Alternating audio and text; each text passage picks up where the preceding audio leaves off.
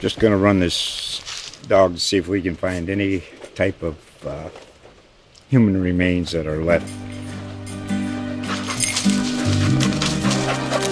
Listen to Where Secrets Go to Die The Disappearance of Derek Hennigan. From the Detroit Free Press, a new podcast set in the woods of Michigan's Upper Peninsula. Available on Apple, Spotify, Freep.com, or wherever you get your podcasts. No one. You're listening to the Gator Sports Podcast with your host, Zach Abolverdi Coming in hot. and Graham Hall. Jumping. Coming smooth. Jumping. And the bass gets jumping. Brought to you by the Gainesville Sun and Gatorsports.com. Welcome into the Gator Sports Podcast presented by the Gainesville Sun and Gatorsports.com. Zach Abolverdi and Graham Hall here, and we are going to preview Florida's final SEC game of the season. At Missouri, we'll be joined by Eric Blum from the Columbia Daily Tribune to get some perspective on the Tigers.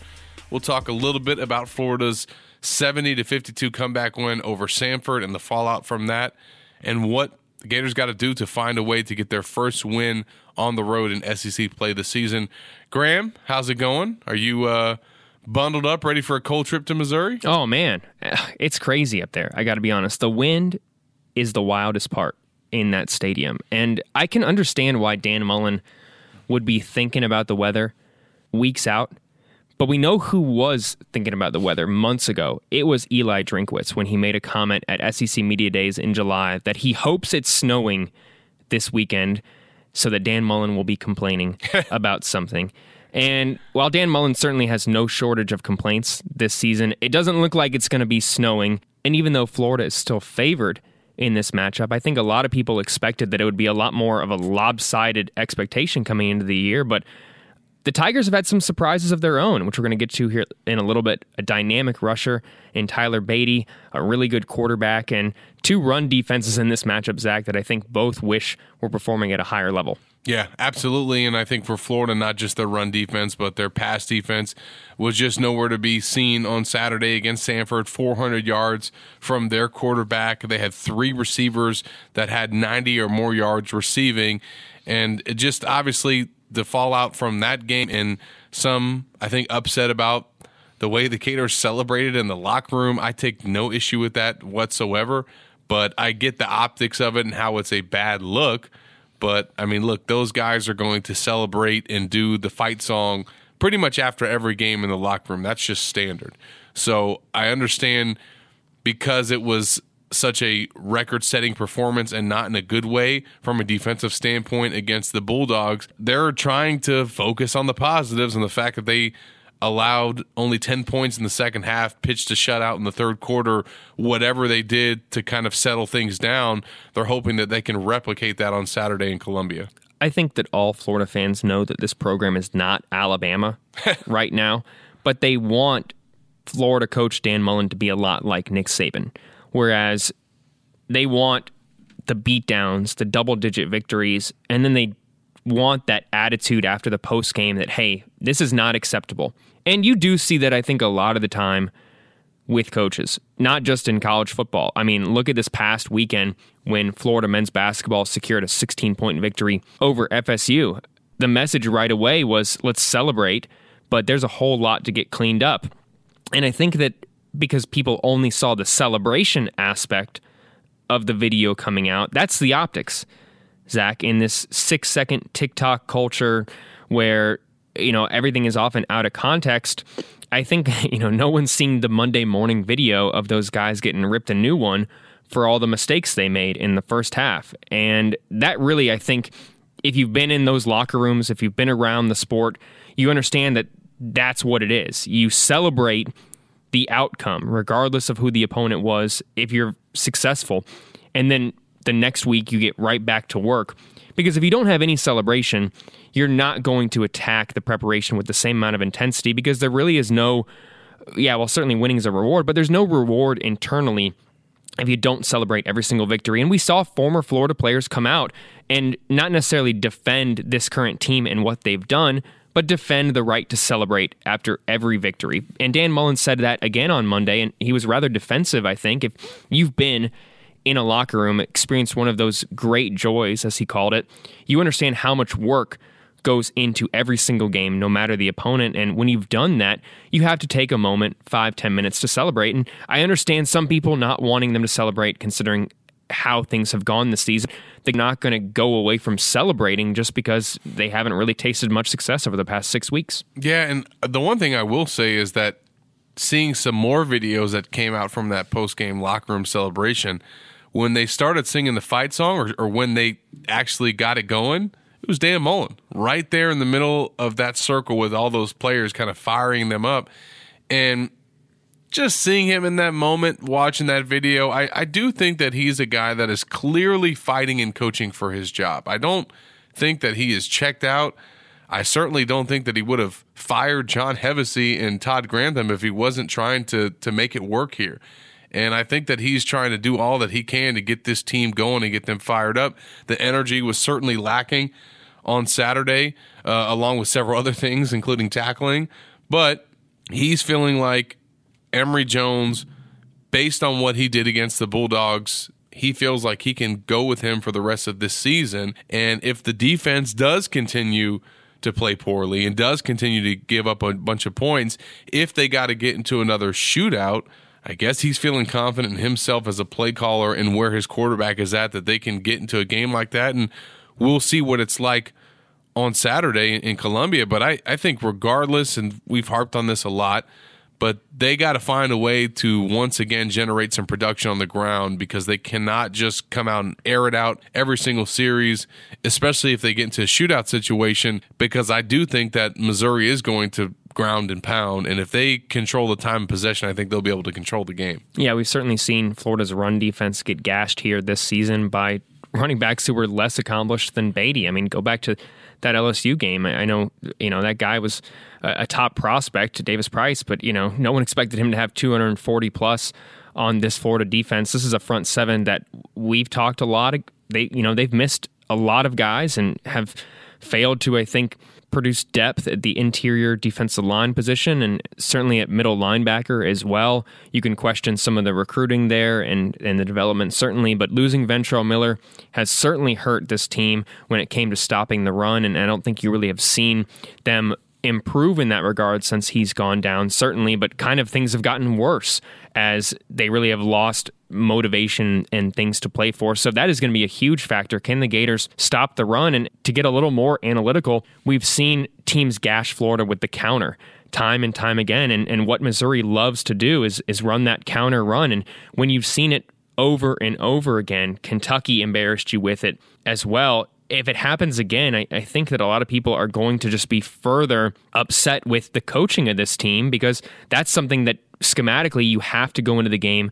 expecting and, and not let that take advantage of your defense. So if that happens to Florida on Saturday, I, I think that, you know, you mentioned the pressure for Dan Mullen, you know, it's going to be amplified if they get gashed on the ground despite the strength of this Missouri team being their running back.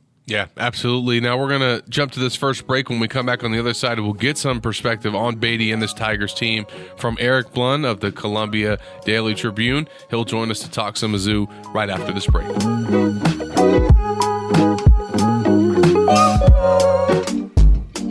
This is Gainesville Sun sports editor Arnold Feliciano. Please support our coverage of University of Florida athletics by subscribing to the Gainesville Sun or Gatorsports.com. It's easy. Just go to www.gainesville.com slash subscribe now. Thank you for your support.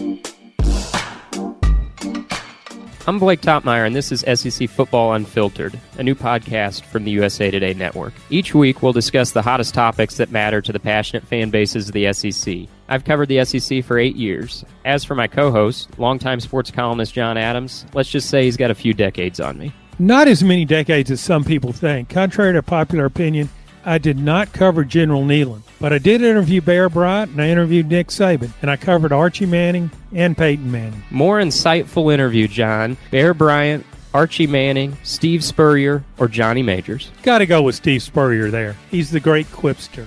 SEC Football Unfiltered debuts this summer. Let John and I be your tour guides from the season opener through the national championship. Subscribe and listen wherever you get your podcasts.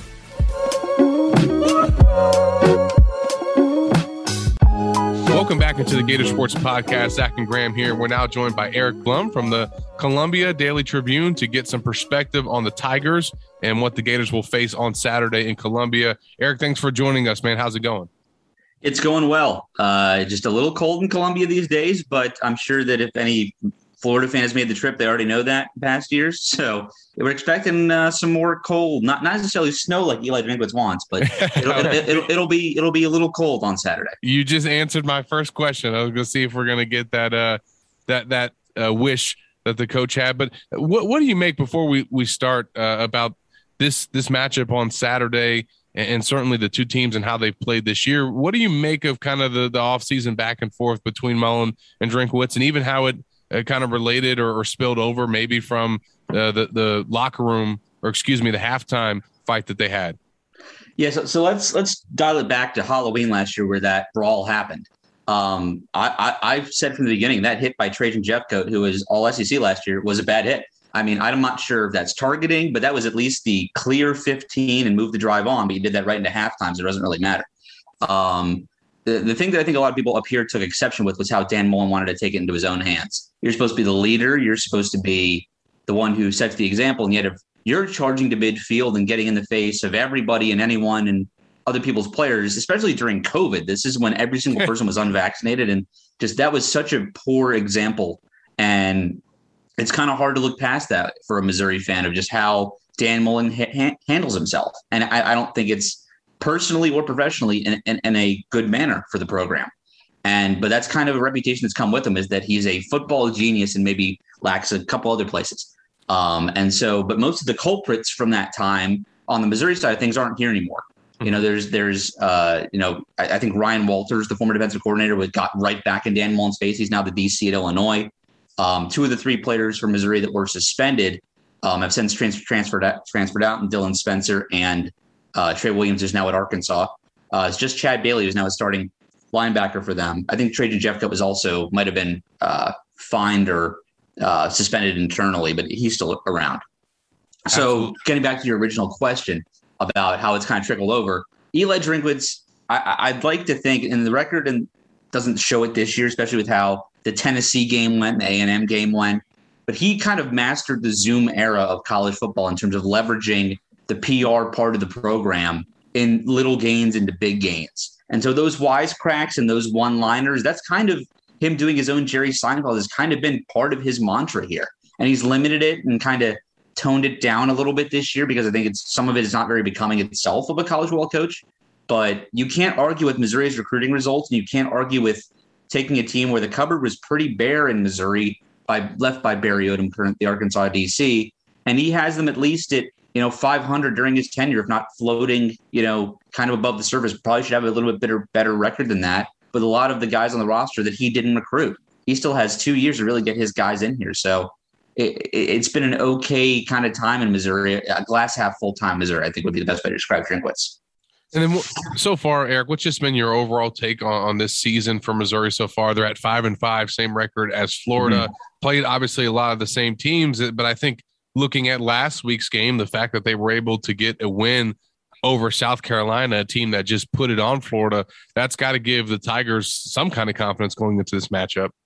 Yeah, I, I, would think so as well. And the spread, I think this morning on BetMGM was eight and a half for Florida. I was, I was, I was a little surprised by that. I thought it would be within a, within a touchdown either way. I, I think Florida deserves to be favored because you know they almost beat Alabama. Regardless, you, Vegas tips takes the breath of the season, and when it comes to that, but Missouri season has been interesting. I, I, predicted eight and four for the team coming into the year, and Florida was a loss. I also predict I thought Florida would be much better than they are.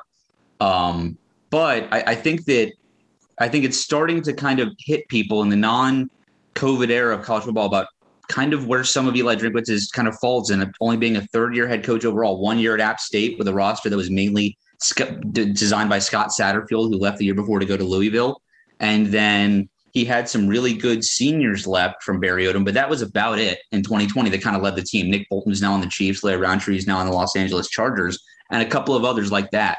There was five NFL draft picks last year from Missouri, the most since 2009, I believe. And that was a lot of players that Barry Odom recruited. So there's just not that veteran takeover kind of guy we thought, except for Tyler Badie, which I'm sure we'll get to um, coming into the year. And so this season for Missouri has kind of been up and down. I mean, Missouri is one win away from a bowl game, but if they just get out of their own way, there's some thought that Missouri could be, you know, eight and two, you know, seven and three right now. A, a costly mistake that was completely avoidable cost them against Boston College. Same against Kentucky. And I, I, mean, they got their butt whipped by Tennessee, but not a lot of people saw that coming. And then A and M and Georgia just completely outclassed them. And so we're still kind of waiting for Missouri in a weird sense to have a full 60 minute performance this year. Even in, the games they've blown out the FCS competition or the group of five competition, they've let them kind of score at the end of the game, and their kind of depth has really looked bleak. So if Florida kind of can blitz Missouri early, this game might be over. But at the same time, I don't think Florida is coming in with the most confidence right now. I mean, you guys know better than I do, but giving up 52 to an FCS team, and I used to cover the FCS when I was a student at Towson, and Towson played Samford when I was there, and I'm like, Samford put 52 on Florida, and you remember, I think believe I believe Florida's played Towson a couple times in the previous years, maybe in 2019 yeah, shut them out. recently. Yeah, and they looked great against a really good Towson team. So just that disparity is just a little bit different. So I think Missouri comes into the matchup with more confidence, but I think Florida does have a little bit more talent across the board.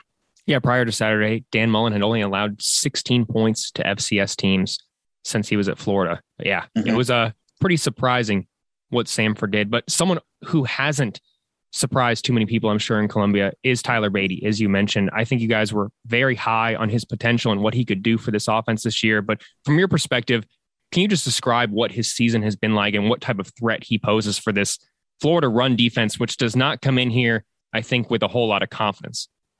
Yeah, uh, that, that, that's that's unfortunate, probably for Florida. Um, so uh, Tyler is a senior, fourth year in Columbia, four full years here, and his first start in Columbia came earlier this year. He had played in 35 games before his first start. He was just behind an NFL caliber back in Larry Rountree, who I mentioned before, the entire time in Columbia. And there was a lot of questions coming into the season because Tyler Badie kind of is the makeup of a Darren Sproles. I think he's I think he's five nine, um, probably about one ninety five, but he's a lightning rod and a bowling ball, and it's hard to bring him down. And so, but there were questions as to whether he was tough enough or was just straight up good enough to be a number one back on an SEC team. And he answered all of those questions very early on. He's had four 200 yard rushing games, including both of the last, I guess, two of the last three uh, SEC games. Vanderbilt and South Carolina He didn't do it against Georgia. Um, but um, I, I, think just the way he's elusive and can break off tackles, there might he, he's clearly the most valuable player for Missouri. And what if there's a big play for Missouri that's being made? If Missouri needs one kind of play to seal a game, Tyler Badie's getting the ball. And the, offensive line linemen and tight ends that block we've t- that we've talked to have made no bones about it. In those big moments, Tyler's getting the ball, and just the defense can't stop it. So we're going to keep doing it. And so I'm sure Dan Mullen's going to have a lot of, you know, I'm not sure the current interim DC is after Todd Grantham got fired, but um, you, you just a lot of those packages. How do we stack the box and try and make Missouri beat us with anyone that's not Tyler Badie if they can? So, I mean, he this is going to be his last two, maybe three if Missouri makes a bowl game games at Missouri because he's going to be drafted in the first, I'd say, three rounds next year. He's just incredibly important in what Missouri does because they don't have another player of his caliber across the roster.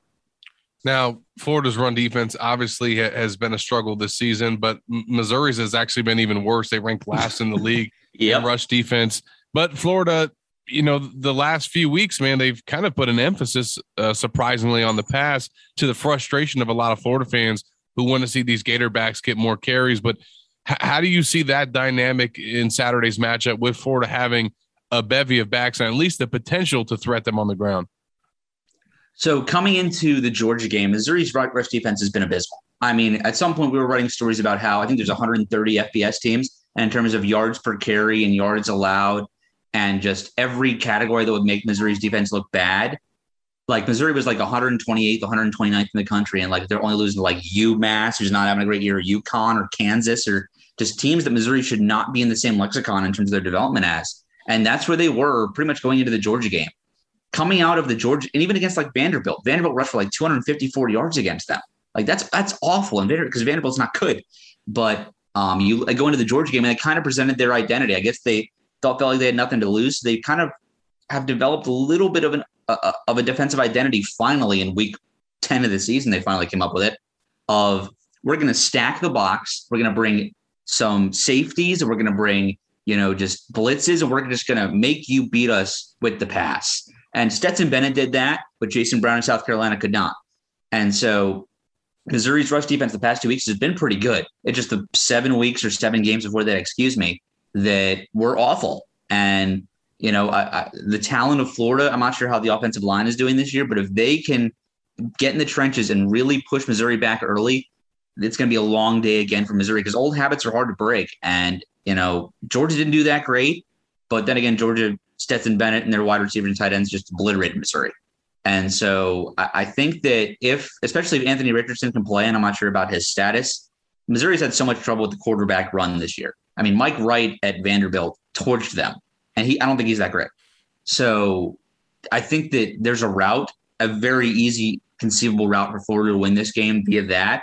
But Missouri's shown their best over the past couple weeks, so it's it's kind of interesting. It's it's it's weird to say it's still a mystery going into the second to last game of the year, but it really is. Certainly is going to be an interesting matchup on Saturday, and there's a lot of mystery here. I, I agree about how it will unfold, but we're going to put you on the spot, Eric. How do you see it shaping out, and what does Missouri have to do to get a victory on Saturday? So, it, uh, from a Vegas perspective, the line stays at eight and a half, I will take the money with Missouri easily. Um, I think if Florida's going to win, it's going to be ugly and it's going to be within a touchdown. Um, but kind of the same for Missouri. I, would feel more confident picking that it's within a touchdown either way than which team wins. Um, Florida's never played well in Columbia, even in the games where they've won. It's more so Missouri getting in their own way. Um, and so I think Missouri's biggest path to victory here would just be their defense holding on, would be their defense just containing the Emory Jones of the world and essentially just doing damage control to let Tyler Badie and whoever's playing a quarterback Missouri do the rest. And Missouri's improved offensive line. And so if, if Tyler Badie gets loose, Missouri's probably going to win this game. If he doesn't, Florida's probably going to win this game. And so, I mean, I, I just I, I just can't trust Florida right now. From what I saw against South Carolina last week, they have a very ABC offense, and so and Florida couldn't stop it. So Missouri's offense is a little more dialed up than that. I mean, Drinkwitz is learned under Gus Malzahn and Bryan Harsin and a few other really good offensive savants in the country, and he's kind of brought a little bit of that. There's there's a heavy Andy Reid influence in, into his offense. They've seen what kind of what Patrick Mahomes is doing in Kansas City, and like we can take some of that, especially what he's doing with the tight ends and stuff. So I'll go Missouri 31, Florida 27. All right. You guys heard it here on the Gator Sports Pod. And Eric, before we let you go, I want to get your reaction just kind of from the outside looking in on this Florida program, on the situation with Mullen and his coaching staff, and how you maybe see this playing out, how you think it should play out, and what Florida, uh, the decision it might have on its hands if Dan loses one or two more games here during the season. Um, I was asked on another radio spot in the, in the Columbia area this week who, who who's Florida ne- Florida's next coach is going to be, and that's so. And I think that that's a lot of the you know ignorant way of looking about it from other SEC fans. And I understand it's just it, it just isn't that easy. Um, but at the same time, when you look at see where Florida should be, and they think they belong along among the elite programs of the country because they've been there consistently since the turn of the century. Um, this is just falling so far behind. You don't get blown out by a South Carolina. You know, you should finish off Alabama at home. And so there's been other, you don't allow 52 to an FCS team. You know, th- those are just things that can't happen. Uh, from the outside looking in, and I completely admit that you guys are the experts, I'm not. It seems like Dan Mullen has kind of lost the locker room a little bit. It seems like there's just some sort of a disconnect between what the head coach wants and what's appearing on the field. Whether it's whether it's an effort problem or whether it's just he he's kind of throwing in the white towel and looking to the NFL or looking to jump to LSU or whatever it is I, I just think that there's some sort of muddying of the waters that's unprovoked by anyone else. It's just happening within the walls of Gainesville. And so I'm not sure what the fix is other than to get rid of Dan Mullen. And I mean, Florida is going to be an, an, incredibly attractive job. There's, you know, with the coaching carousel going on right now, uh, it, it seems like there's a lack of big candidates out there. I think Florida is immune from that. If Florida opens up, someone huge will jump. And I think that that might be a little bit too tempting for Scott Stricklin to kind of look at. I, am not sure if Dan, he was a Dan Mullen hire if he was there or not, but you got to think that Florida deserves better than what they've got this year. Absolutely. Well, we don't expect snow on Saturday, but I'll tell you what, if Florida loses, it's going to be raining and pouring in Gainesville. I can guarantee that. So uh, yep. we'll see how it plays out. Eric, we really appreciate the time. And uh, look forward to your coverage on Saturday, man. Thank you.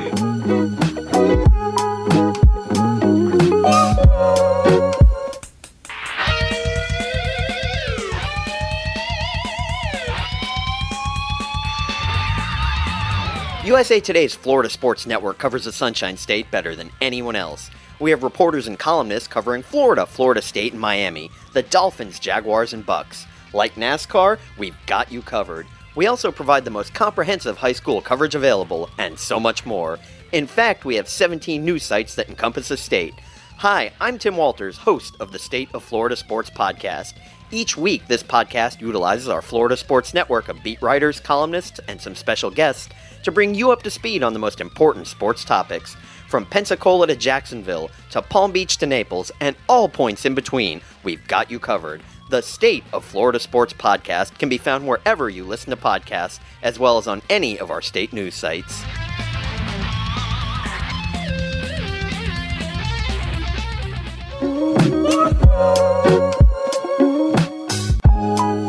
Welcome back into the Gator Sports Pod. Appreciate Eric for joining us in that last segment. Great and now stuff. it is time for Graham and I to give you our X factors for Saturday and also our score predictions for Florida and Missouri. And I think Graham starting this game, I think we'll go on, on the defensive side. Uh, obviously. Badie coming into this game, another 200 yard performance, a guy that's got over a thousand yards rushing on the season, 200 carries to be exact. And I think that he's probably licking his chops coming into this matchup, knowing what Ford has given up on the ground. So I think for them, that is going to have to be a focal point, and they are going to have to bring a good plan and a good scheme to at least slow down Badie. You know he's going to get yards, but can you just keep him from having another 200 yard outing or just running at will? Uh, against his defense, and I don't necessarily have confidence that Ford is going to be able to do that. But if they're going to find a way to win this game, that has to happen. Yeah, I agree. Absolutely. The game plan has to be an X factor for Florida on Saturday. You, you can't be beat by some unexpected things, as I was saying in the first segment, especially against a, a guy like Badie, who you know is capable of getting to you. And as, as Eric mentioned, wasn't someone that I think a lot of people were totally certain was going to come in and, dominate as he has because he's not the bruising type of running back like Dameon Pierce, a little bit undersized guy, very similar to Nay'Quan Wright in a sense here. And no matter how good the game plan is, You know, it's not going to work if Florida doesn't go out there and executes it and flies around the field and doesn't let the cold deter them for playing with energy. That's my X factor. Energy on Saturday. We mentioned in the first segment how Florida has lost a lot of will as the season has gone on to play behind these coaches and, and the game plan with, once the expectations were kind of out the window. That's no longer the excuse. We saw the energy after the Samford win. We've seen it in press conferences vouching for their coach and for their teammates. Now you have to do it for 60 minutes against Missouri. And if you don't bring energy, I just can't see a way forward for this team on Saturday. And they didn't bring energy in that first half against Samford. And there's been, I think, questions about whether this team would be able to get up for some of these final few games, given the way that the season has played out, given the fact that there's been coaching changes and they don't have anything that they're really playing for in terms of goals. Now, obviously, they're playing for pride and they're playing for themselves and everyone that they represent. But yeah, that energy, no doubt. I do think it helps that they don't have an 11 a.m. kick. I think if they would have come out to that along with the cold weather, that would have been really tough for Florida to deal with. Now, going over to the offensive side of the ball, I think sticking with the run defense, we'll go over to the rush offense. And I think specifically Dameon Pierce. I, I think that Florida could find themselves in a shootout on Saturday. I do believe that Emory Jones is going to have to produce in the passing game. And I know Graham is going to allude to that, but I think that Dameon Pierce, we've talked about it now, I think, for weeks that he's not getting double digit carries and just the bulk of the workload from that running back position. Clearly, they have a three man rotation that's been in place throughout this year, and it's been productive. I, I, don't think that you necessarily need to take away carries from Malik Davis or Nay'Quan Wright, but maybe find ways to just feed, force feed Pierce. And if that means that you're going to take some plays away from your passing, then so be it. But he has clearly been one of their best players. He's one of their team leaders. He is one of their energy guys and energy starters. So I think hey man, just don't go the first four or five series without ever giving this guy a touch. Like that's the biggest thing is not just the lack of carries, but the fact that they will put him in the game. He'll be productive, and then he just disappears and gets benched. So I'd like to see them ride that hot hand. And then if for whatever reason, if it's not Dameon Pierce, one of the other guys, whatever it is, they have to establish the run to try to be able to keep up with Badie on Saturday. Yeah, Florida's got to have 25 plus rushes on Saturday against this Tigers defense. I mean, you look at the stats, you look at what Florida was good at, especially early in the year, and we we know that offensive linemen have gone down, and and that certainly is reason why you would kind of go away from what you were having success with earlier in the season here. But Dameon Pierce didn't really see the field until the second quarter against Samford. I mean, there's no excuse for that in, my book. I mean, this is a guy you have to find a way to get involved early because what he can do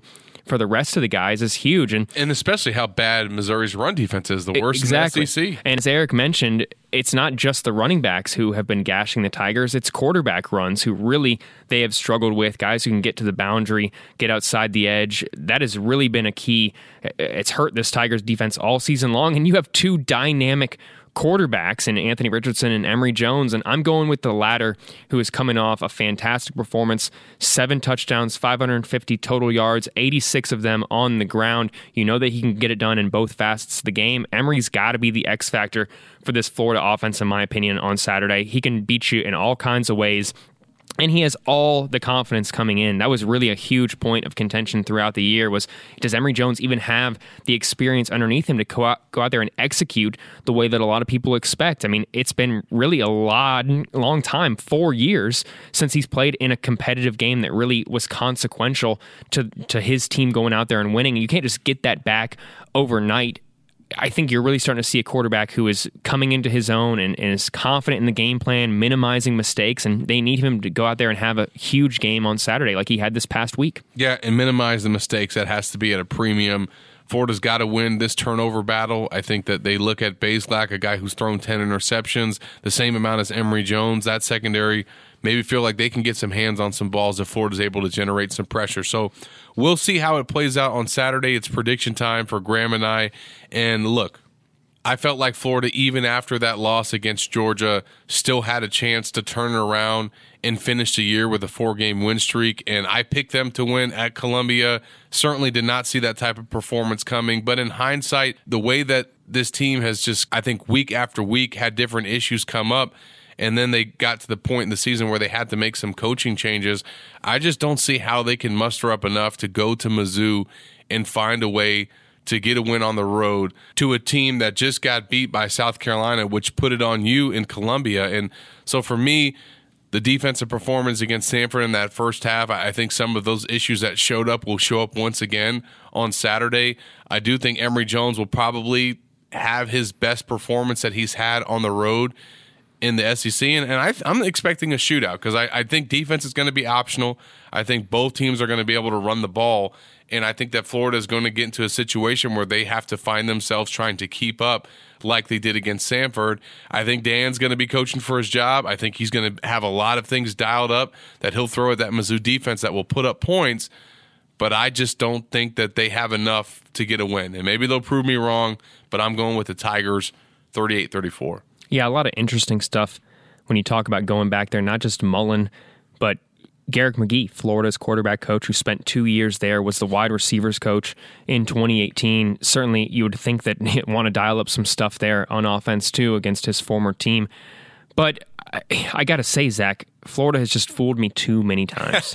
I, you know, it's been like five times, and I just can't find it in me. This is a pride thing. You know, I, I, I question Florida's pride. And time and time again, I thought that you know they would go in there and face teams who were further down the pride totem pole in a sense here. LSU, South Carolina, you name it. I thought that Florida would have the upper hand. Now you, you factor in a dynamic rusher and a coach that you know has already thrown some some jabs Mullen's way a program that wants to finish strong as well and in their environment and weather you're not used to playing. I just see too many factors stacked against the Gators, despite what obviously they have to play for. Dan Mullen not, you know, missing out on bowl eligibility here, which could give you some much needed development time. I have the Tigers winning an 11 point game and pulling off the upset there in Columbia. I went 34 23 Missouri. I can see Florida getting a couple touchdowns. I could even see them leading early, but when you get into a game where you haven't defended the run well, eh, you don't change that overnight, especially when you change defensive coordinators. I know a lot of people before the Samford game wanted to believe that it would be an overnight fix going from Todd Grantham to Christian Robinson, but that clearly was not the case considering they just gave up the most points to an FCS opponent that a Power 5 team has ever allowed. So I think that Missouri is going to put up 30 plus points, and I don't know if the Gators can keep up, uh, even though Emory Jones is coming in here with his best performance. They're going to need him to be even better than he was this past week. And Graham, they're probably going to also need some contributions from Anthony Richardson. He's back to 100% healthy, so we'll see what his involvement is in the offensive game plan. If the defense can have a performance like they did in the second half against Samford, or if it's going to look more like it did in the first half. For Florida, a lot's on the line Saturday. Graham mentioned bowl eligibility. I think a chance to put two games back to back in a row and then have a chance to come against your in-state rival to finish off the season at home with a win. That's got to be what they're playing for on Saturday, and we'll see if it's enough for them to come out victorious. We will not have a podcast next week because of Thanksgiving break, but we will have a swamp cast to get you ready for the matchup against FSU. So make sure you stay tuned to that. And as always, stay locked in with Gatorsports.com as well. For Graham Hall, I'm Zach Abolverdi.